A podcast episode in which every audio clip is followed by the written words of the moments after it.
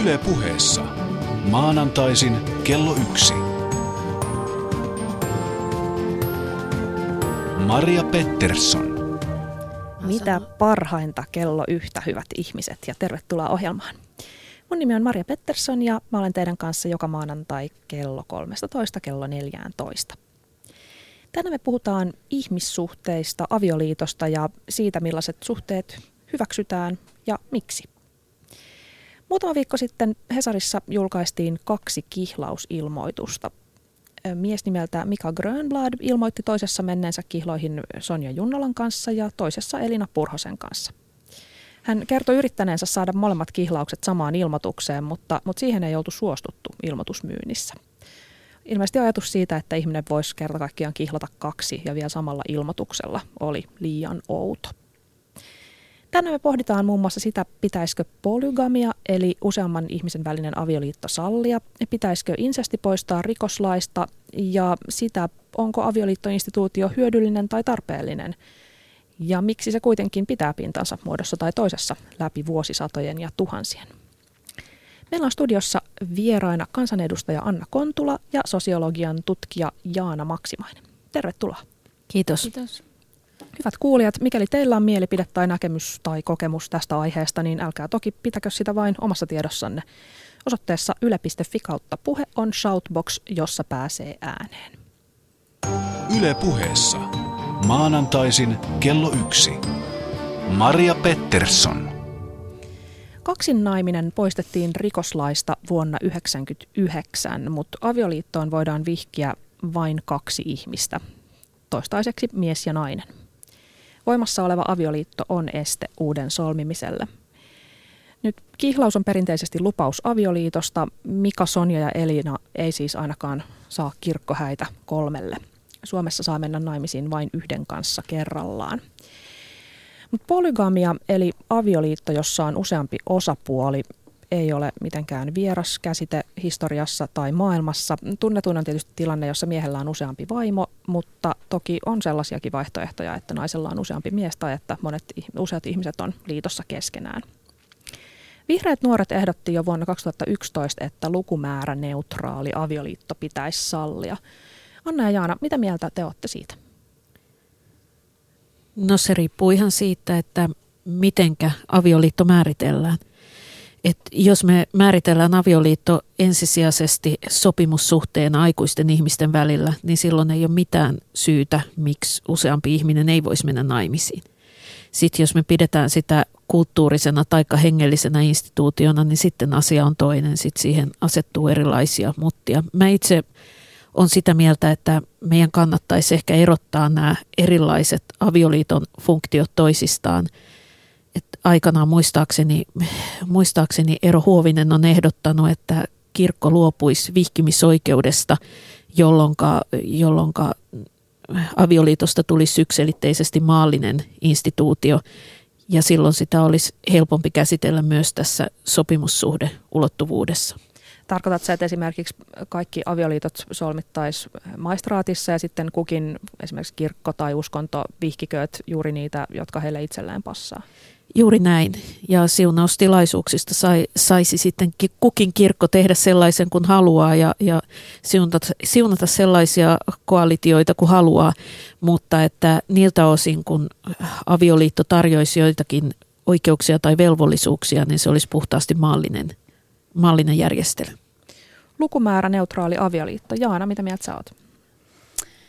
No, mulle tulee ehkä tuosta mieleen, että tuollainen niin kuin, nyt ehkä Annankin puheenvuoro, niin siinä korostuu aika lailla siis tämmöinen niin kuin sopimuksellisuutta korostava ote, että, että avioliitossa voisi, että siitä voisi ikään kuin tämän, mitä sä nimitit uskonnolliseksi ja, ja henkiseksi ja ehkä moraaliseksikin puoleksi, niin sen voisi jotenkin niin kuin, ikään kuin irrottaa siitä. Ja sitten me voitaisiin ajatella avioliittoa ää, kahden tolkuissaan olevan toimintakykyisen yksi, yksilön tota, vapaaehtoisena sopimuksena. Mutta mä niin kuin perhe- ja lähisuhteita, parisuhteita avioliittona, avioliittoa tutkineena, niin mä näen sen ehkä vähän niin kuin, ää, tietyllä tavalla vieraana, että ei, ei, ei me yleensä miellä, tämä tämmöinen rationalisoiva puhe, että ei me ei me avioliittoa mielletä vaan niin kuin teknisenä sopimuksena ja läheiset sidokset ei ole vaan niin kuin tämmöisen järkiperäisen sopimisen asioita. Eli Ihmisten onko niin, että, läheiset suhteet. että avioliitosta ei voida puhua pelkällä järjellä? Tai avioliittolainsäädännöstä? No kyllä mä luulen, että avioliittolainsäädännöstä pitää aika lailla järje, järjellä ää, puhua, mutta tota noin, niin ihmisten elävät suhteet, niin ne on hyvin paljon kaikkea muuta kuin, niin kuin järjellisen sopimisen ja, ja vapaaehtoisuuden juttuja.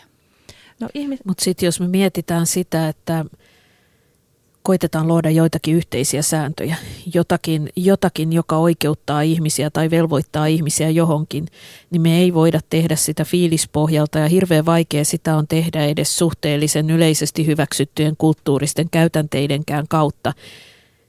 Sen vuoksi, että kysymys on kuitenkin oikeuksista ja velvollisuuksista, joissa on sitten, jo, jotka, jotka on sitten, joista ihmiset on tilivelvollisia oikeudellisessa mielessä.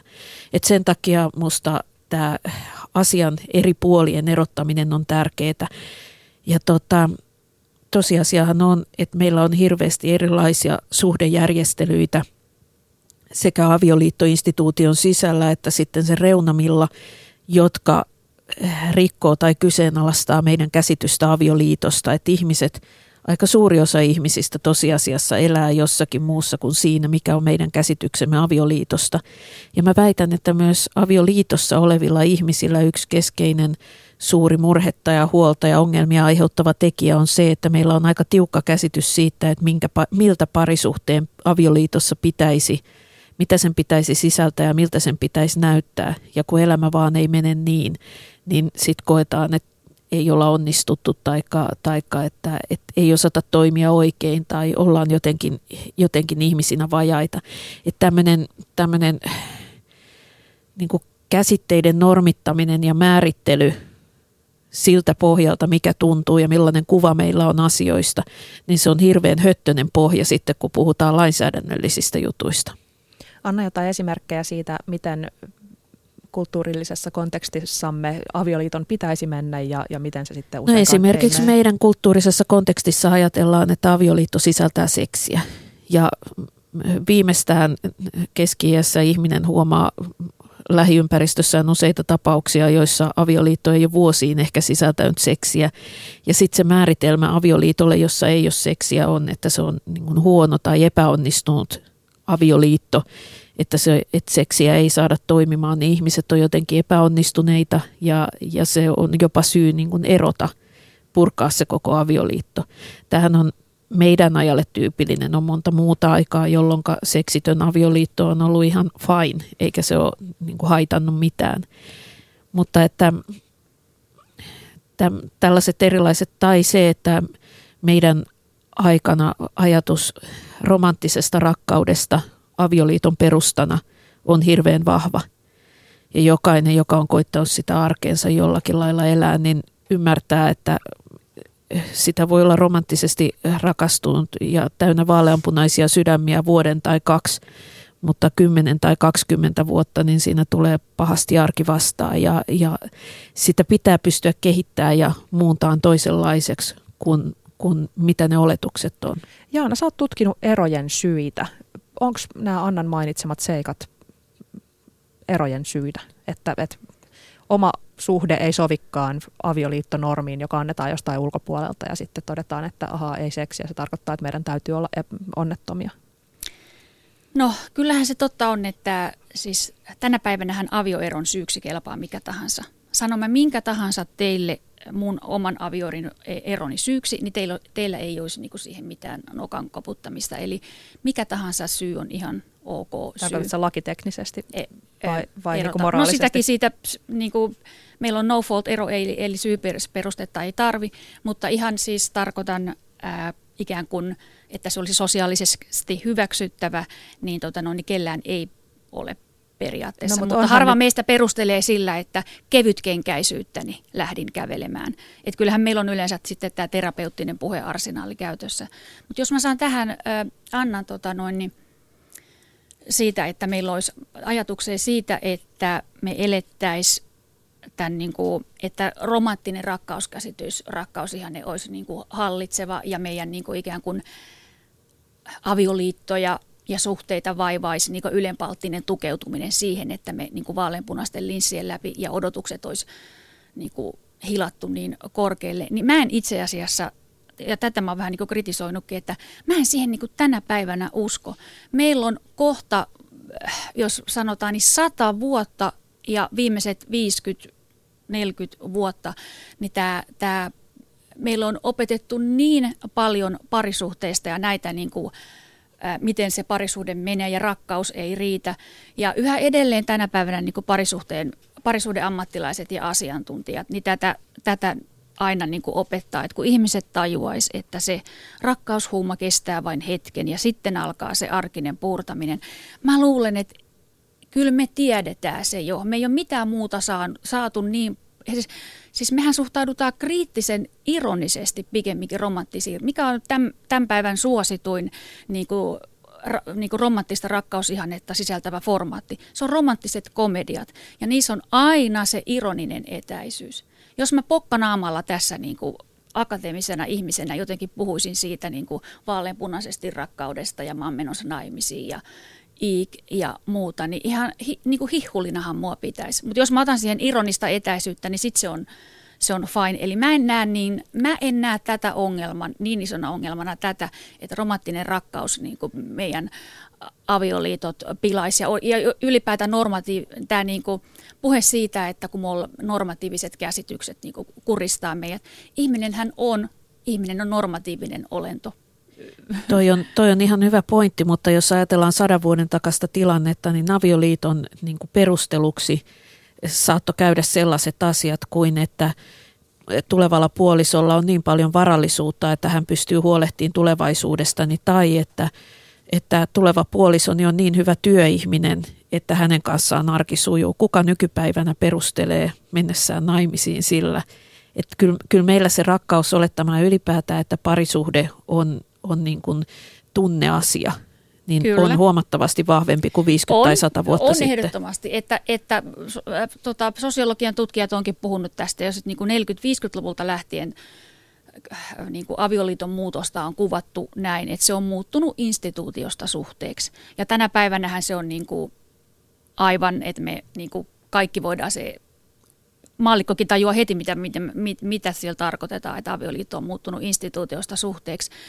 Mutta tota noin, niin et, et, et, eli siis, että se oli ennen, ennen kaikkea niin kuin taloudellinen ja sosiaalinen ö, järjestely, eikä niin kuin kahden ihmisen välinen tämmöinen emotionaalinen suhde, mutta tämä niinku rakkauden korostama. Mä oon itse tehnyt sen erottelun, että, on, että, että niinku tavallaan kolmen käsitteen välillä, että meillä on yksi avioliitto instituutiona ja sitten kaksi tämä niin romanttinen rakkausideaali ja sitten kolmantena tämä niin kuin parisuhde, jossa mä näen keskeisenä sen tämmöisen terapeuttisen periaatteen. Ja mun mielestä nämä kolme voi ainakin niin kuin käsitteellisellä tasolla jotenkin erottaa, vaikka totta kai ne tosielämässä on niin kuin sekaisin. Ja tällä hetkellä mä näen, että se on niin kuin vahvimpana. Meillä on tämä tämä tämmöinen terapeuttinen parisuhde. Eetos. Mitä se tarkoittaa, että on terapeuttinen?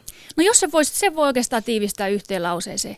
Parisuhde on niin helkkari vaikea asia, että sitä pitää hoitaa. Tuohon se voi oikeastaan tiivistää. Että siinä on terapeuttinen logiikka, parisuhteen terapeuttinen logiikka. Maria Pettersson. Jos palataan hetkeksi vielä lukumäärä neutraaleihin avioliittoihin, joita muun muassa vihreät nuoret on ehdottaneet vuonna 2011. Ylioppilaslehdessä Suomen islamilaisen neuvoston tiedottaja Isra Lehtinen arvioi pari vuotta sitten, että Suomessa on tai oli sillä hetkellä 100-200 moniavioista perhettä, kun kaiken kaikkiaan Suomessa asuu noin 45 000 islamin uskoista. Asia oli hänen mukaansa arka, eikä siitä puhuta mielellään, mutta on kuitenkin tapauksia, joissa tänne muuttaneella miehellä on valmiiksi monta vaimoa ja avioliitot on solmittu sellaisessa maassa, jossa tämä on mahdollista. Ranskassa moniavioisia perheitä on Economist-lehden mukaan 16 000-20 000, lähes kaikki maahanmuuttajia. Yhteensä moniavioisissa liitoissa elää siellä arviolta 200 000 ihmistä. No, tämä tarkoittaa, että vaikka ryhmä on pieni, niin se ei kuitenkaan ole mikään teoreettinen, vaan, vaan meillä on Suomessa sellainen tilanne, että meillä on monenvälisiä avioliittoja tai meillä on ihmisiä, jotka katsoo elävänsä monenvälisessä avioliitossa, vaikka laki sitä ei tarjokaan. Uskonto tarjoaa. No pitäisikö tällaiset liitot nyt teidän mielestä tunnustaa? Nythän tilanne on se, että, että kun tänne tullaan, niin edessä on pakkoero sen takia, että meillä tämmöinen tilanne on mahdoton. Niin, siis tähän lukuun ehkä voisi samassa yhteydessä käsitellä myös niitä polyamorisia suhteita, joissa ei olla missään ulkomailla välttämättä menty naimisiin, mutta, tota, mutta käytännössä eletään, eletään useamman kuin kahden aikuisen, aikuisen parisuhteen kaltaisessa, kaltaisessa järjestelyssä mahdollisesti asutaan yhdessä ja jaetaan ne arjen vastuut, vastuut yhdessä samantyyppisesti. Ja tota, näistä, näistä järjestelyistä merkittävä osa on sitten suomalaisten, suomalaisten järjestelyjä. Jotka mahdollisesti haluaisi mennä naimisiin, mutta ei niin, voi. Niin, jotkut haluaa, kenties, jotkut ei. Kenties haluavat, jotkut, jotkut taas suhtautuu hyvinkin kriittisesti avioliittoon instituutiona. Mä edelleen peräänkuuluttaisin sitä, että avioliittoon liittyy joitakin oikeuksia ja velvollisuuksia, jotka mun nähdäkseni on pitkälti sopimusoikeudellisia ja sellaisina ne tulisi kuitenkin mahdollistaa riippumatta siitä, mitkä avioliiton kulttuuriset käytännöt on ja jotka muuttuu aika hitaasti. Eli esimerkiksi siinä tapauksessa kaikki perheessä syntyneet lapset vois katsoa avioliitossa syntyneiksi ja, ja yhden puolison kuoltua monet puolisot perisi ja tällä tavalla. Tarkoitatko tällaisia? Niin, siis näitä, näitä ihan käytännön, käytännön lakiin perustuvia oikeuksia ja velvollisuuksia. Niin, ja mitä eikö oleskeluluvan voi avioliiton perusteella tällä hetkellä saada yksi vaimo?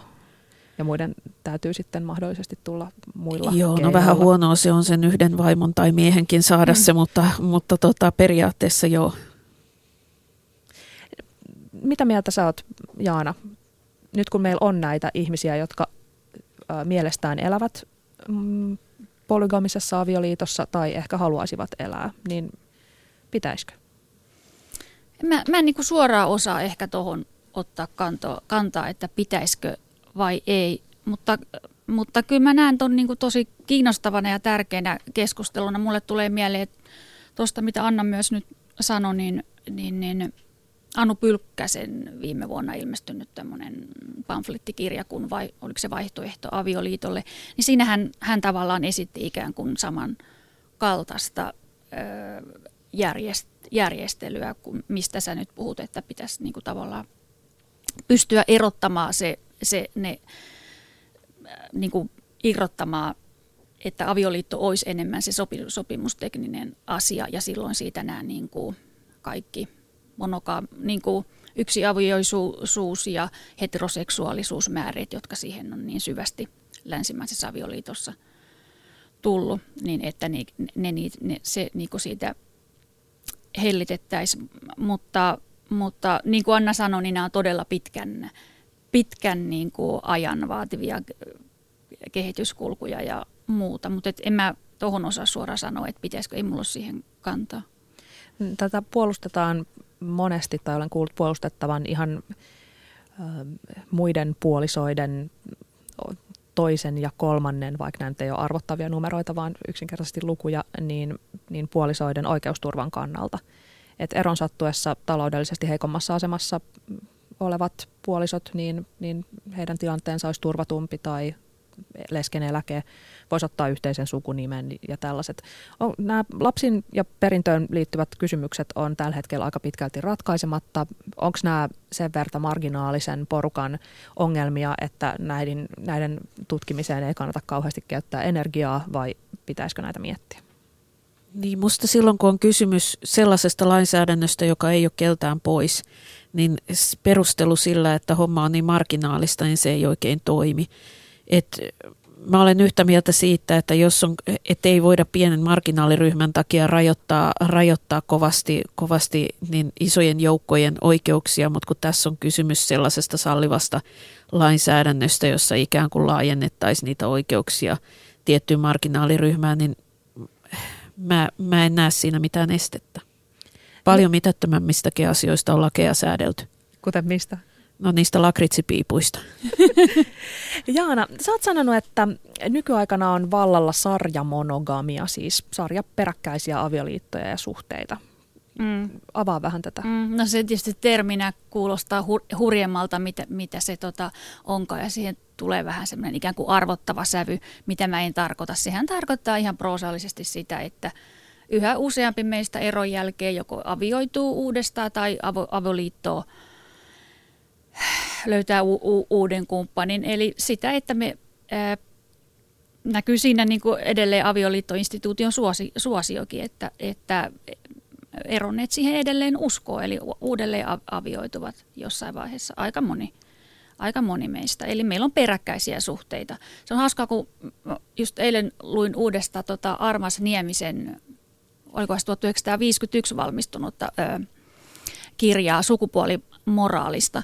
Ja siellä käytetään, ää, siellä käytetään semmoista ilmaisua kuin suksessiivinen polygamia, mikä meistä, niin kuin, ja se tarkoittaa vain sitä, että me erotaan että me erotaan ja sen jälkeen voidaan. Eli meillä ei ole samanaikaisesti monia puolisoita, mutta on kuitenkin. Niin tässä, näkyy, tässä näkyy tämä iso kulttuurinen harppaus, että, että olisi aika rankkaa, jos mä nyt käyttäisin semmoista ilmaisua kuin suksessiivinen polukamia siitä, että siitä hyvin normaalista ja tavanomaisesta ilmiöstä, että iso osa eronneista päätyy jonkinlaisiin suhteisiin uudestaan.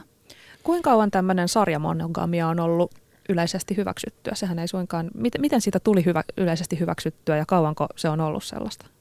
No kyllähän siis tota noin, niin, no aikoinaanhan se oli enemmänkin, niin kuin tänä päivänä avioero hoitaa paljon sitä, minkä kuolema teki ennen eh, aikaisemmin, mutta kyllähän viimeistään niin kuin avioerojen lisääntyminen, sehän on 1800-luvun sieltä loppupuolelta lähtönyt, mutta ehkä niin kuin 60-70-luvulla niin Suomessa alkoi avoliitot ja avioerot lisääntyä ihan sillä lailla selkeästi. Että kyllä mä sanoisin, että sieltä, sieltä lähtien, niin nyt niin kuin 80-90-luvulla ja tänä, tänä päivänä, niin se on niin kuin normaali, ihan normaalia elämää meille. Mutta tämä niin kuin sarjamonokamia termi on, se on ehkä vähän provokatiivinen, että sitä voi käyttää myös tämmöisessä pro- perhe tavallaan mielessä.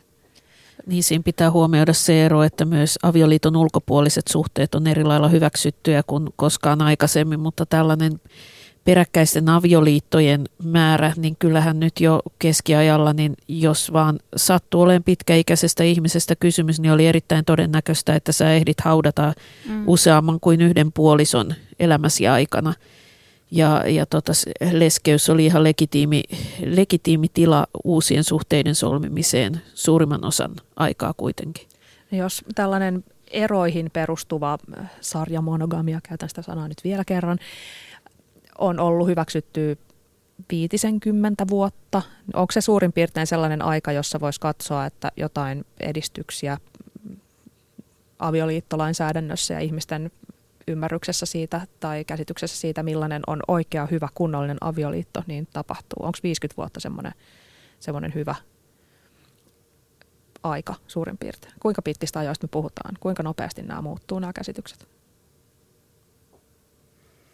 No, mä näen ne kyllä aika sitkeinä. Esimerkiksi huolimatta siitä siitä sosiaalisesta todellisuudesta, että me eletään niin hyvin erilaisten monimuotoisten perheiden, erilaisten suhteiden aikaa, niin eihän, eihän avioliittoinstituutio ole romuttunut, mä en puhun nyt lähinnä länsimaista, niin, niin et eihän se ole romuttunut ö, mihinkään. Ihmiset ö, haluaa edelleen avioitua, ne menee ö, naimisiin, ja, ja, ja tota noin, niin avioliittokritiikkiä, sitähän on ollut varmaan niin kauan kuin meillä on ollut avioliittoinstituutio olemassa. Ne on aina välillä niin kuin eri tahot ehkä, jotka sitä kritisoi, mutta en mä sen, sen, niin sen kritiikin niin kärki ja se sisältö, niin se mun mielestä, mä näen aika selkeän jatkumon, mitä esimerkiksi nyt on keskustelua poluamorisista suhteista ja muista, niin siinä on mun mielestä siinä on niin kuin sisällöltä aika lailla samaa, mitä on perinteinen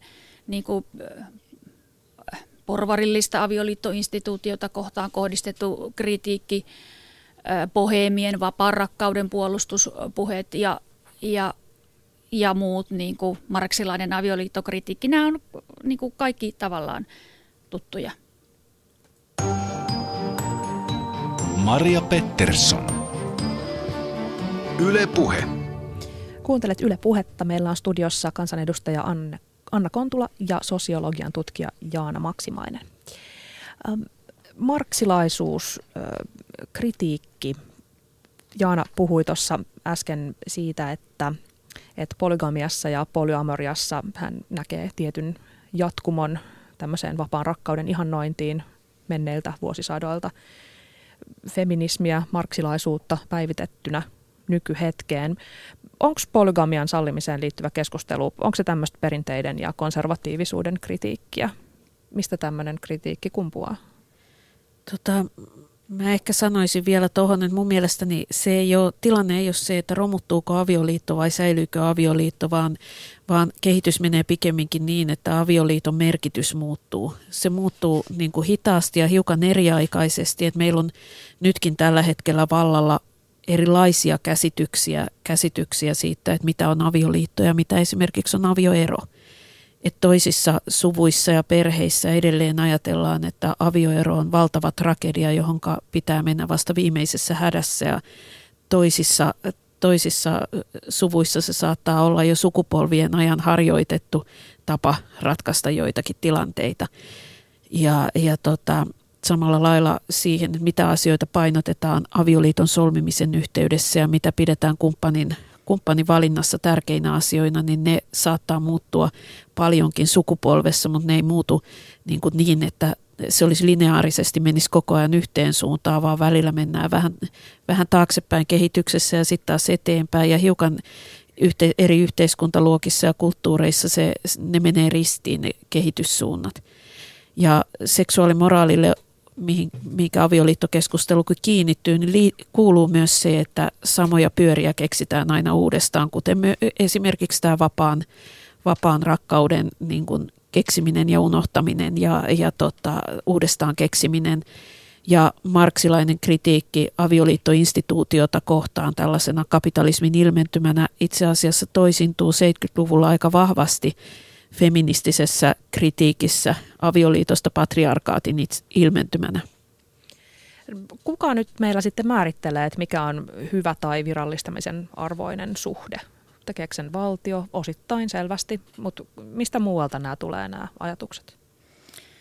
No ei meillä ainakaan kirkko ole enää siinä määrin, siinä määrin tämmöinen niin normatiivinen lähde, mitä se, mitä se on ollut aiemmin. Toki kirkkoa pidetään edelleen niin varteen otettavana keskustelijana. No joskus ehkä nykyaikana minusta tuntuu, ja joskus on seurannut tätä tasa-arvosta avioliittoa koskevaa keskustelua, niin, niin musta tuntuu, että kirkko tietyllä tavalla on myös hyvä vihollinen, että, että tuota, niin kuin näissä, näissä tavallaan kamppailuissa ja taisteluissa, että en mä näe, että kirkon message mun mielestä on ollut aika, niin kuin, että kirkkohan on se taho, joka esimerkiksi toi tämän tämmöisen niin kuin tavallaan terap, oli yksi niistä, joka oli vahvasti tuomassa ihan niin kuin avioliittoneuvonnan myötä tämmöistä terapeuttista parisuudekäsitystä, että nämä tämmöiset niin kuin, ää, sopimuksellisuutta, yksilöllisyyttä, emotionaalista suhdetta korostava ajattelu, niin kirkko on se taho, joka on ollut niin kuin ensimmäisenä niitä vahvasti tuomassa ja myös tukemassa avioeroneita äh, ihmisiä. Et joskus mä näen myös, että kirkosta, että sit saa niin kuin semmoisen hyvän hyvän vihollisen, hyvän vastustajan, että mi, miksi te koko aika meille tuotte tätä ja senkin fundamentalisti. Teillä on, teillä on iku, ikuisesti tämä absoluuttinen sukupuolimoraali vielä käytössä ja mun mielestä se ei ihan ehkä ole niin. Mä luulen, että meidän käsitystä parisuhteista määrittää aika paljon ne mallit, joita me ollaan nähty lapsuudessa tai, tai niin lähiympäristössä.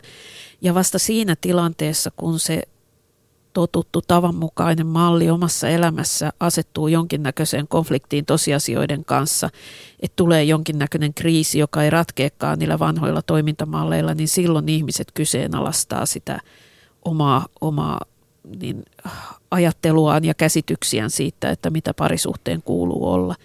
Et vähintään yhtä vahvasti kuin valtio lainsäädännön kautta normittaa, niin tavat normittavat meitä. ollaan puhuttu paljon parisuhteesta ja Jaana, sä ootkin sanonut, että, että harvemmin kuulee enää puhuttavan avioliitosta muussa kuin sitten esimerkiksi tämmöisissä poliittisissa yhteyksissä ja enemmän ja enemmän puhutaan parisuhteesta sen sijaan. Miksi näin on? Niin, no ehkä se liittyy just tähän, tähän kehityskulkuun, mitä mä viittasin, että avioliitto on muuttunut instituutiosta suhteeksi. Ja, ja me ei niin enää sitä avioliiton näitä niin institutionaalista ulottuvuutta korosteta, vaan siitä niin suhdetta, kahden ihmisen välistä tämmöistä tunteille perustuvaa suhdetta, niin siitä on, siitä on niin tullut se keskeinen, keskeinen juttu. Ja sitten samalla se näkyy ihan niin kielen käytössä, että, että parisuhteista on tullut niin kuin tämän niin kuin tämmöisen terapeuttisen, ää, yhteiskuntatieteilijät puhuvat terapiakulttuurista, joka alkoi voimistua erityisesti sieltä niin 60-70-luvulta ää, lähtien, niin, niin, niin me, me ymmärretään ennen kaikkea se suhte, suhteena. Ja sen takia niin kuin tämmöisellä ikään kuin parisuhdetiedoilla, taidoilla on niin suuri – suuri kys- kysyntä, että mä oon itse arvioinut, että parisuhde, se tuli ensin ikään kuin, niin kuin tämmöisen asiatekstien, asiakielen kielen, ää, kautta ja sitten se, mä väittäisin, että se suunnilleen vasta niin kuin, ää, ikään kuin valu ja vakiintui niin kenen tahansa meidän, joka miehen, joka naisen käyttöön, niin se on niin 90-luvulta lähtien. Ja vastaava on niin kuin, niin kuin englanninkieliset sosiologit puhuu, niin kuin, että relationship-termi vakiintuu. Että se tuli yhä enemmän korvaamaan sitä. Totta kai tässä on se tosiasia, niin kuin nämä perherakenteen ja muutokset taustalla, että avoliittojen lisääntyminen, avioerojen lisääntyminen ja muutenkin tämä perhemuotojen moninaistuminen, niin siitä on tullut kätevä, kätevä termi, mutta se ei ole pelkästään niin kuin tämmöinen kielenkäytöllinen kysymys, vaan, vaan mä väitän, että siinä on parisuhteessa on ihan tietynlainen niin kuin ymmärrys kahden ihmisen välisestä suhteesta ja siinä korostuu tämä terapeuttinen periaate. Mutta oleellista on myös se, että avioliitto sanalla ei ole enää sitä informaatioarvoa kuin aikaisemmin. Että jos aikaisemmin avioliiton ulkopuoliset seksisuhteet oli vähintäänkin asioita, joista vaiettiin, jos niitä oli, niin silloin se, että sä olet avioliitossa, kertoo, että sä olet suhteessa toiseen ihmiseen, jossa on ainakin yksi avioisuusolettama olemassa ja, ja, ja tota, nykyisellään merkittävä osa erilaisista eh, seksiä ja mahdollisesti romantiikkaa sisältävistä sitoumuksista niin tapahtuu avioliiton ulkopuolella. Mutta onhan avioliitossa edelleen meillä aika vahva yksi avioisuusolettama. Joo, mutta niin on myös niissä avioliiton ulkopuolisissa pitkäaikaisemmissa sitoumuksissa, että se yksi avioisuusolettama ei mitenkään, mitenkään niin et simpelisti, että jos, jos kysyy joltakulta, että oletko sä vapaa vai et, niin solmimaan muita suhteita, niin avioliitto ei ole se vastaus, vaan parisuhde on se mm. vastaus. Mm, kyllä. Eli onko niin, että jos aikaisemmin ikään kuin kirkko tai uskonto ja sitten parisuhde ja avioliitto, ne on niin kuin erottomattomat kolme, että ne kaikki liittyi yhteen, avioliitto, uskonto – tai Jumalan edessä solmittu avioliitto ja sitten parisuhde ja, ja ei voi ottaa yhtään näistä pois ilman, että se koko homma menee rikki. Niin nyt sitten ensin on lähtenyt uskonto, ei tarvi olla millään tavalla uskontoon liittyvä henkilö tai uskonnollinen henkilö voidakseen mennä naimisiin ja nyt sitten taas lähtee, lähtee avioliitto ja parisuhde erkanee toisistaan. Ei tarvi olla avioliitossa ollakseen parisuhteessa tai toisinpäin. Niin no siis se uskontokin oli vaan niin kuin suhteellisen vähän aikaa siinä mukana, että avioliittohan oli pitkään maallinen instituutio ennen kuin kirkko onnistui sen omimaan mm. itselleen. Et näitä muutoksia tapahtuu suuntaan ja toiseen. Semmoista veivaamista, kun koitetaan arkeemme jollakin lailla järjestää. Yle puheessa.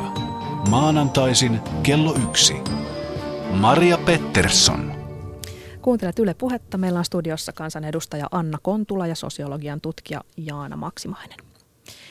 Seuraavaksi pohditaan sitä, pitäisikö rikoslaista poistaa kohta, jossa kielletään lähisukulaisten välinen seksuaalinen kanssakäyminen.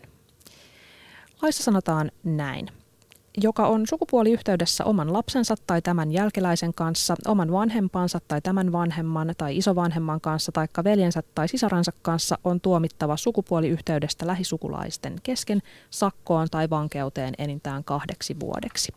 Ja nyt kun ryhdymme puhumaan insestistä, niin muistutan tässä kohtaa, että, että se ei välttämättä tarkoita lainkaan esimerkiksi pedofiliaa, jossa yhteydessä sitä usein kuullaan, vaan esimerkiksi kahden sisaruksen välistä suhdetta. Anna Kontula, sä sanoit viime vuonna, että lakipykälä, jossa lähisukulaisten välinen seksi kielletään, on tarpeeton. Anna, miksi sä oot tätä mieltä?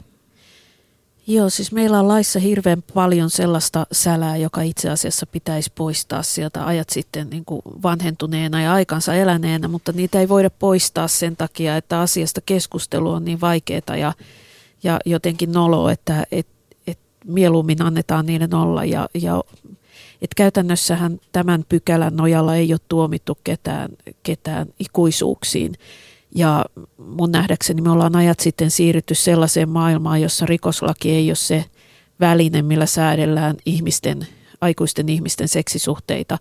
Että rikoslakia käytetään silloin, kun kysymyksessä on alisteisessa asemassa joko ikänsä tai sitten jonkin muun syyn perusteella, perusteella olevia, olevia, olevia henkilöitä. Ja tota, meillä on monta muuta, muuta vastaavaa aikanaan rikoslaissa ollutta, ollutta asiaa, jotka on sieltä kyllä poistettu. Esimerkiksi, esimerkiksi? esimerkiksi avioliiton ulkopuolinen seksi on aikanaan ollut Suomessa rikos. Ja tota, samalla lailla homous on aikanaan, homoseksuaaliset suhteet on aikanaan ollut rikoksia. Ne on vähitellen poistettu, kun meidän käsitys siitä, että mikä on lainsäädännön tehtävä, niin on muuttunut.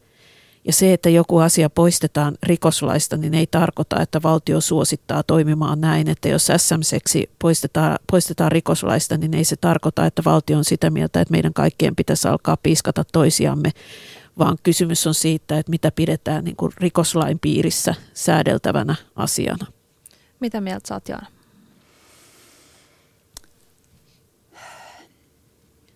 Joo, no siis toi on ihan totta, mitä Anna sanoi, että siellä ei tosiaan kaikkea, että se ei ole suositus ja et, ei ole suositus piskaamiseen, jos ei erikseen kielletä, mutta mä en siis ehkä osaa tähän ottaa kantaa. Kun mä Mä, mun mielestä se on ok, että näistä äh, keskustellaan ja mun mielestä toi, mitä Annakin sanoi äsken, että se jonkun asian niin kuin, nimeäminen marginaaliseksi niin ei ole peruste sille, sille että se pitäisi niin kuin, ohittaa ja siitä ei pitäisi keskustella. Monestihan äh, äh, ikään kuin marginaalisiksi ymmärretyt asiat pikemminkin paljastaa meille sen, sen mitä me pidetään sitten niin kuin ei-margina, ma, ei-marginaalisena. Mutta kyllä mä näen niin kuin tässä nyt useaseen otteeseen jo tullut ilmi, niin nämä kehityskulut on niin pitkiä, kun me ajatellaan pelkästään niin kuin avioeron muutosta, minkä hurjan niin kuin juridisen, moraalisen niin kuin mu- muutoksen se on käynyt läpi, niin ne on ihan niin kuin, ja koko, koko avioliiton käsite, että me, että me voidaan olla se, että me tänä päivänä voidaan olla puhumassa tä, tästä näin, niin se on niin kuin aika hurjan, hurjan niin kuin muutosten ö, ö, tulos. Mutta nämähän menee niin kuin tosiaan syklisesti, että ei ole mitään semmoista tiettyä lineaarista kehitystä varmaankaan, miten nämä asiat muuttuu. Mä kyllä tunnistan tuon, Anna, mitä sanoit, että, että kun näistä on niin vaikea puhua Mulla on yksi hyvä esimerkki siitä, että siis kun mä olin julkisuudessa keväällä tosta, niin isoin palaute, mitä mä sain, ei liittynyt itse asiaan, vaan siihen, että tällaisista kehdataan puhua julkisesti. Ja kun kuitenkin poliitikko joutuu säätämään lakeja, niin onhan se nyt vähän onnetonta, jos poliitikko ei kehtaa puhua laeista. Että niin kauan kuin joku asia on laki, lakitekstissä, niin niin kauan siitä pitää voida puhua. Viime keväänä me säädettiin sellainen laki, joka antaa verotarkastajille oikeuden valeostoihin myös prostituutiossa.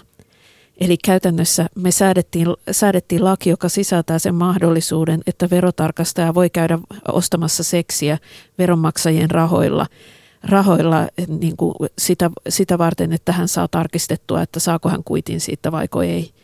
Ja musta tämä, jos mikä olisi vaatinut keskustelua, mä olen aivan varma, että jos siitä olisi ääneen puhuttu, niin, niin se ei olisi mennyt ihan niin kuin näin nätisti läpi. Ja että sitten kun ensimmäinen keikka, keikka tulee julkisuuteen, niin siitä aika iso meteli nousee, nousee. Ja miten järjestetään se, että jos joku verotarkastaja ei haluakaan nostaa seksiä, että niin saako hän siitä varoituksen sitten työnantajalta vai mitä tapahtuu. Mutta kun mä koitin tästä jotain piipittää eduskunnassa, niin aihe oli niin nolo ja vaikea, että kaikki alkaa viheltelee ja tuijottelee kengän kärkiään ja siitä ei vaan niin kuin voi puhua. Ja musta on onnetonta, että me säädetään lakeja, joista ei kehdata puhua edes suljettuja ovien takana, saati sitten julkisuudessa. Kyllä toi tuntuu kauhean tutulta. Siis, siis sisarusten välinen, esimerkiksi sisarusten välisen seksi, seksisuhteen dekriminalisointi tuntuu kauhean oudolta, mutta toisaalta se, että musta joku asia tuntuu oudolta, niin ei ole kyllä mikään syy tehdä mistään laitonta. Niin ja siis oudolta tuntuisi sekin, jos nyt oikeasti alettaisiin toimia lain mukaisesti, että sitten kun tavataan jotkut lähisukulaiset jäävät kiinni seksin harrastamisesta, niin sitten järjestetään oikeudenkäynti ja heidät tuomitaan vankeuteen. Et mä luulen, että suuri osa suomalaisista kuitenkin ajattelee, että vaikka tämä asia sinällään on tapu ja näin ei pitäisi toimia, niin ihmisten laittaminen vankilaan sen seurauksena niin on sekin vähän omituista ja, ja ei ole enää nykyään niin kuin yleisen oikeustajun niin kuin mukaista. No Suomessa ei, mutta, mutta esimerkiksi Saksassa kyllä. Vuonna 2008 tuli esiin tapaus, jossa saksalainen sisaruspari oli asunut vuosia yhdessä. Nämä pari tapasi toisensa, kun tyttö oli 16-vuotias. Ja neljän lapsen jälkeen, joista yksi ei ollut kehitysvammainen, niin mies teetti itselleen vapaaehtoisesti vasektomian, eli siis sterilisaation. Ja mies sai insestin takia kolme vankeustuomiota, yhteensä vuosi ja viisi kuukautta. Naiselle ei määrätty rangaistusta, koska hänet arvioitiin persoonallisuushäiriön vuoksi olleen vähentyneesti syyn takeinen, mutta nämä tuomiot tuli siis nimenomaan insestistä, ei esimerkiksi hyväksikäytöstä. Ja tämä mies valitti ö, tuomioista mahdollisimman pitkälle. Hänen mukaansa tuomiot loukkasi hänen yksityis- ja perheelämäänsä. Ensin Saksan korkeimpaan oikeuteen, sitten perustuslakituomioistuimeen ja lopulta Euroopan ihmisoikeustuomioistuimelle. Ja viime vuonna tuli ihmisoikeustuomioistuimen päätös, valitus hylättiin, eli oli ihan oikein, että hän oli joutunut siitä vankilaan. Ja ihmisoikeustuomioistuin sanoi silloin, että, että vaikka jäsenvaltiossa ei ole yksimielisyyttä siitä, pitäisikö vapaaehtoisuuteen perustuvaa sukupuoliyhteyttä sisarusten välillä, tai siis täysi-ikäisten sisarusten välillä pitää rangaistavana, niin 40, 44 valtiosta se on rangaistavaa 28 valtiossa, ja se tarkoittaa, että nämä 28 valtiota saavat luvan tehdä tai toimia tietenkin lainsäädäntönsä mukaan ja ihan miten haluaa nyt tässä. Mutta mitä te ajattelette, oliko tässä nyt ihmisoikeustuomioistuin oikeassa, väärässä? No todennäköisesti ihmisoikeustuomioistuin oli oikeassa, oikeassa niiltä osin, kun, tai siis oman, mutta siis eihän ihmisoikeustuomioistuin ole mikään Jumala, joka määrää universaalin ja muuttumattoman niin kuin oikean ja väärän. Ihmisoikeustuomioistuin määrää sen, että milloinka lainsäädäntö on pätevää ja milloinka toimitaan, toimitaan niin kuin yhteisten sopimusten rajoissa. Ja nämä on kaksi ihan eri asiaa. Ja tota, niin, siis me eletään nyt tilanteessa, jossa hedelmällisyyshoidot hoidot lisääntyy koko ajan, niin hyvinkin saattaa olla jossakin vaiheessa meillä edessä tilanne, jossa pariskunta on ollut pitkäänkin yhdessä ja sitten jossain vaiheessa selviää, että ollaankin sukulaisia, sukulaisia keskenään, niin onko siinä tilanteessa näiden ihmisten valittava joko eroaminen taikka sitten vankilatuomio vai, vai mitenkä niin kuin et, et voi tulla myös niin kuin ihan yllättäviä tilanteita, joihinka, jotka, joita ei välttämättä pysty etukäteen arvioimaan. Tämähän on fiktiivisessä niin, niin kirjallisuudessa, tämä on tosi yleinen teema ja siellä tätä on puitu paljon, mutta jotenkin, jotenkin tällä politiikan puolella siitä on vaikea puhua. Yle Puhe. Niin, ainakin mediassa on nyt ollut aika paljon sisarus suhteita äm, fiktion puolella, siis supersuositut TV-sarjat Game of Thrones, True Blood, siellä sisarukset on hyvinkin intiimeissä väleissä keskenään ja ja kun näitä suhteita ruoditaan keskustelupalstoilla, niin jotkut on tietysti sitä mieltä, että meininki on, on hirvityksen kauhistus ja jotkut on taas sitä mieltä, että, että tosi kuumaa, jee, jatkakaa. Niin, mutta kuitenkaan tosi maailman puolella tätä ei pystytä käsittelemään. Onko näin? Jaan. No en mä tiedä, mulla tulee heti mieleen poldarit, siis kauniit ja rohkeat. Niin Herran Jumala, siellähän on sukurutsaisia ajatuksia, eikö siis siellä on veljet, isät, mä en edes pysty nyt, mä en niin kuin, muista miten ne on, mutta siellä on, siellä on todella koeteltu niitä rajoja ja ei siellä ole erityisesti säpsähdetty. Siis siellä on isä, tytär ja sitten, että, että nainen on ollut vaimisissa niin kuin koko sarjan se on koko niin kuin miesjoukon kanssa, että ensin isä ja sitten molemmat veljekset. Ja siellä on todella, mutta kun se tapahtuu tuommoisessa pehmeässä sekä romanttista rakkautta että tätä tämmöistä parisuhdeeetosta korostavassa hengessä, niin ei se nyt enää okkaa. Koska niin kuin, se on vähän niin kuin, että love conquers all, eli rakkaus on, niin kuin, äh, rakkaus on kaikki, niin, niin, niin, niin ei, ei näe, siis kyllä näitä, ei näe meille niin, kyllä mä sanoisin, että näitä, näitä tapuja on niin kuin, niin kuin vennytelty ja koeteltu niin, aika mut, lailla. Ei, ei, mä, mulle ei tule mieleen tosielämästä Suomesta yhtään tapausta, jossa mä tietäisin, että jotkut lähisukulaiset olisi ollut seksisuhteessa, ei julkisuudesta eikä omasta tuttavapiiristä. Mä en pysty kuvittelemaan, tai siis ei tule mieleen yhtään. Ja verrattuna johonkin, johonkin muuhun, joka on aikaisemmin ollut, ollut hyvin tapu suhdejärjestely, niin tämä on selvästi ihan eri luokkaa myös niin kuin ihmisten mielissä. Kyllä, kyllä Mutta siis, mut siis koko meidän, tota, ajattelee antiikin, antiikin tarinoita. Niin ja Egyptin kyllähän, niin, niin, kyllähän niiden kautta on käsitelty niin, tota, lähi-ihmisten välisiä, äh, lähisukulaisten välisiä, välisiä seksisuhteita jo vuosikymmenten ajan jopa ihan niin kuin meidän peruskouluopetuksessa. Kyllä, Kalevalasta että, myös niin. tunnemme. Mitä te arvelette, minkä takia tämä on alun perin lisätty rikoslakiin? tämä lähisukulaisten välisen seksin kielto.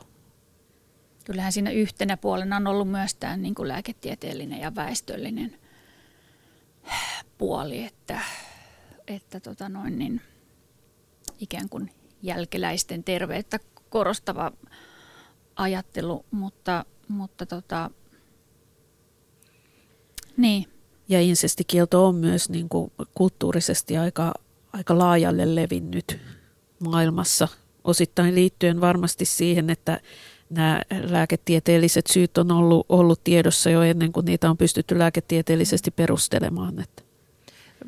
No onko sitten niin, koska enäähän ei voida sanoa mitenkään, että, että avioliitto ja lapsen hankinta kulkisi käsi kädessä, usein kulkee, mutta, mutta me ei säädetä lakia esimerkiksi sen perusteella, että, että vaikka kehitysvammaiset tai joiden tiedetään, että, että vamma voi periytyä, niin totta kai he saa tehdä lapset ihan samalla tavalla kuin kaikki muutkin. Tai se avioliiton solmimisen perusteella esimerkiksi vanhuksilta ei kielletä, koska he ei voi saada lapsia, niin ei kielletä avioliittoa. Niin jos nämä on nyt eriytyneet lapsensaanti ja avioliitto toisistaan, niin, niin onko tämä enää relevantti tämä näkökulma? No jos koitat tässä kysyä, että pitäisikö sisarusten välinen avioliitto nyt sallia, niin mä kyllä olen sitä mieltä, että meidän yhteiskunta ei ole millään lailla niin kuin tällä, hetkellä, tällä hetkellä tämän asian päällä, että et,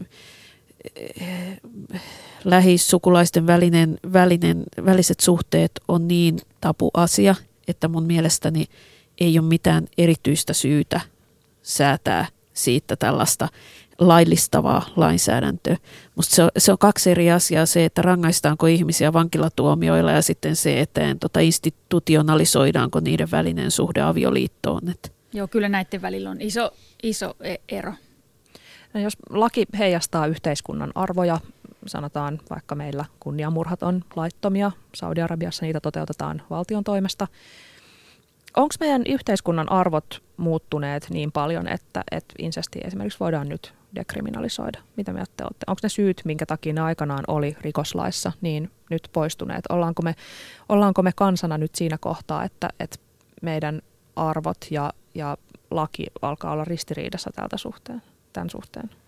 No ilmeisesti ei vielä olla, jos meidän poliitikot ei pysty keskustelemaan asiasta. Että kyllähän se kertoo, että ei olla, niin kuin, ei olla valmiita, valmiita siihen, mutta, mutta siis selvästi siihen suuntaan ollaan menossa – ja musta se ei liity niinkään siihen, että nyt suhtauduttaisiin jotenkin suvaitsevaisemmin lähisukulaisten väliseen seksiin, vaan enemmän se liittyy siihen, että rikos ylipäätään ei nähdä, että seksistä pitäisi säädellä rikoslain kautta silloin, kun se on kahden aikuisen, aikuisen täyspäisen tai suurin piirtein täyspäisen ihmisen, ihmisen välistä toimintaa. Vapaaehtoista toimintaa. Mm. Mm. Jaana, mitä mieltä sä oot? Onks, on, ollaanko me nyt siinä kohtaa jotenkin kansakuntana, että, että voitaisiin alkaa ajatella, että meidän, tai Anna sanoi, että, että arvot on menossa sinne päin. Onko se sun mielestä menossa No päin? kyllähän siis jos ajatellaan sen, niin kuin, jos nyt käyttää noita vähän, vähän vanhanaikaisia sanoja, että, että moraalinen, ähm, tota noin, niin absoluuttinen sukupuolimoraali ja relatiivinen sukupuolimoraali, niin onhan, onhan me niin kuin monessa mielessä tultu siihen ni- niin paljon sen relatiivisen sukupuolimoraalin ää, suuntaan, mutta tota,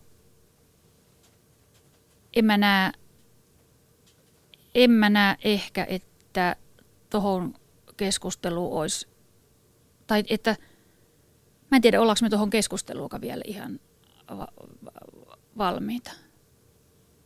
Tai ja, niin, mä luulen, että se herättää aika lailla ahdistusta. Mutta onko se Kin. asia herättää ahdistusta syy luopua keskustelusta? Ei, ei, ei, ei, ei, ei, ei varmaan. Mutta tota noin, niin, niin, niin mä luulen, että semmoinen niin hirmu kova päällepainaminen siinä asiassa niin kuin niin kuin rationaaliseen, rationalisoivaa otteeseen, niin mä luulen, että sekään ei ole ehkä omia. Koska kun me puhutaan niin kuin läheisistä suhteista, perheestä, avioliitosta, ja vaikka ne monien korvissa on niin kuin, niin kuin että hohoijakkaan, niin kuin, että voisitteko te jo vähän luovuttaa noista, noista tota noin, niin, niin kuin tuosta tuommoisesta instituutio uskovaisuudesta, niin niillä on aika kova valuutta. Vaikka me eletään niin kuin uusperheiden elämää, meillä niin kuin, niin kuin puhuttiin, ihmiset avioituu uudestaan tai, tai, tai tota no, niin löytää uuden kumppanin eron jälkeen, niin ihmisillä on hirveä usko edelleen siihen, siihen, tota noin, niin, siihen yksiavioisuuteen ja siihen niin kuin ikään kuin perheen palauttamiseen. Niin kuin tutkija tota, Anna-Maija Kastren on puhunut siitä, että niin kuin ero, eroperheiden kohdalla, että se usko ikään kuin siihen ydinperheen, siihen oikean perheen palauttamiseen ö, on hirmu vahva. Eli halutaan aloittaa niin kuin uudes, u, uudestaan. Eli meidän pitäisi luopua siitä harhasta, että perhettä ja parisuhdetta käsitteleviä lakeja tai, tai keskustelua ei, tai että sitä voisi käydä rationaalisesti, koska sitä ei voi, koska siinä on aina tunteet pelissä. No mä olisin, mä olisin vähän, mä olisin kans vähän, vähän niin kuin, joo, joo, tätä mieltä, että se niin kuin äärimmäinen, ja niin kuin, niin kuin mä tuossa alussa sanoin, että niin kuin ihmisten väliset niin kuin perhesuhteet ja lähe, läheiset, niin kuin, niin kuin, että sosiaaliset sidokset ylipäätään, niin ne ei ole niin kuin ainoastaan tämmöisen niin kuin yksilöllisen valinnan ja, ja niin kuin sopimuksellisuuden Joo, mutta tämä on näkökulma, jonka voi ottaa sosiologi, joka ei ole vastuussa mistään, mutta silloin kun säädetään lakeja, jotka oikeasti pistää ihmisiä vankilaan tai määrää sakkorangaistuksia, niin kyllä silloin pitää ainakin yrittää rationalisoida asioita. Et silloin ei voi vaan sanoa, että mua ahdistaa tämä asia niin paljon, että voisiko joku muu päättää mun puolesta, tai voitaisiko me pistää vaan silmät kiinni ja odottaa, että paha menisi pois itsellään, itsellään koska sillä, että mitä, mitä tekee ja mihinkä on valmis, niin sillä on seurauksia toisille ihmisille. Mutta et selvää on, että silloin kun tämmöisiä vaikeita asioita, niin niissä tapahtuu muutoksia ja ne tapahtuu äärimmäisen hitaasti ja usein ihmiset äänestää jaloillaan vuosikymmenten ajan toimimalla jollakin toisella tavalla, niin kuin nyt lainsäätä ja lain toteuttajat käytännössä on tehnyt, että, että ihmisiä ei tuomita lain, äh, lakipykälän mukaan, mukaan, vaikka se laki edelleen on voimassa. Ja vasta sitten, kun on riittävän kauan aikaa kulunut, niin aika on kypsä. Mutta se aiheuttaa sen, että meillä on laki, lakeja, joihin ei uskota, jotka saattaa olla ristiriidassa keskenään ja joita ei halutakaan, halutakaan ottaa esiin, mutta joita ei myöskään pystytä, pystytä poistamaan tai muuttaan, koska aika ei ole valmis. Se ei taas sitten niin kuin, se ei ole lainsäädännön kannalta hyvä, se ei ole oikeusvaltioajattelun kannalta hyvä tilanne. Joo, siis saanko mä jatkaa? En mä ottanutkaan tuohon niinku, äh, kantaa ja, ja sanonut, väittänyt, että joidenkin asioiden dekriminalisoinnista ei voisi keskustella sen, tak- sen takia, että ne herättää ahdistusta. Mä vaan halusin äh, korostaa sitä, että, että että tota noin, niin, ihmisten väliset läheiset suhteet ja muu, että ne ei ole niin kuin vaan niin kuin teknisen sopimisen ää, as, asioita. Eikä tämä nyt ollut niin kuin, niin kuin puheenvuoro niin, tota, lainsäädännöllisen keskustelun rajoittamisen suhteen ollenkaan puolesta. Jaana, miten sä muuttaisit nykyistä lainsäädäntöä, mitä tulee ihmisten seksi- tai yksityiselämää sääteleviin pykäliin, vai muuttaisitko mitenkään? No Anna just totesi, että sosiologi ei voi ottaa, enkä, joka ei kanna näistä vastuuta. En mä tuohon osaa kantaa, en mä, niin kuin, mä halua ottaa tutkijana kantaa niin kuin, tasa-arvoista avioliittoa koskevaa keskustelua. Mitäs Anna? Niin no mun mielestäni ensinnäkin tarvittaisiin harmonisointia, että seksiin liittyvä lainsäädäntö ylipäätään pitäisi perata läpi ja poistaa sieltä semmoiset kummallisuudet kun, että eläimiin sekaantuminen on sallittua, mutta sen kuvaaminen videolle on sitten kiellettyä. Ja, ja tota, toisaalta sitten niin musta olisi hyvä, että pääperiaatteena siinä lainsäädännössä olisi se aika yleisesti meidän yhteiskunnassa hyväksytty ajatus siitä, että silloin kun kysymys ei ole pakottamisesta, alistamisesta tai, tai jo hyväksi käytöstä, niin sellaisissa tilanteissa valtion ei tule puuttua ihmisten välisiin seksisuhteisiin. Paljon kiitoksia Anna Kontula, paljon kiitoksia Jaana Maksimainen ja suuri kiitos myös kuulijoille. Me tavataan jälleen ensi maanantaina kello 13. Keskustelu jatkuu osoitteessa yle.fi kautta puhe, josta tämän ohjelman voi myös kuunnella uudelleen, mikäli nyt yksi kerta ei riittänyt. Oikein hyvää ja rakkauden täyteistä viikkoa kaikille. Pus pus, me tavataan ensi maanantaina. Yle puheessa.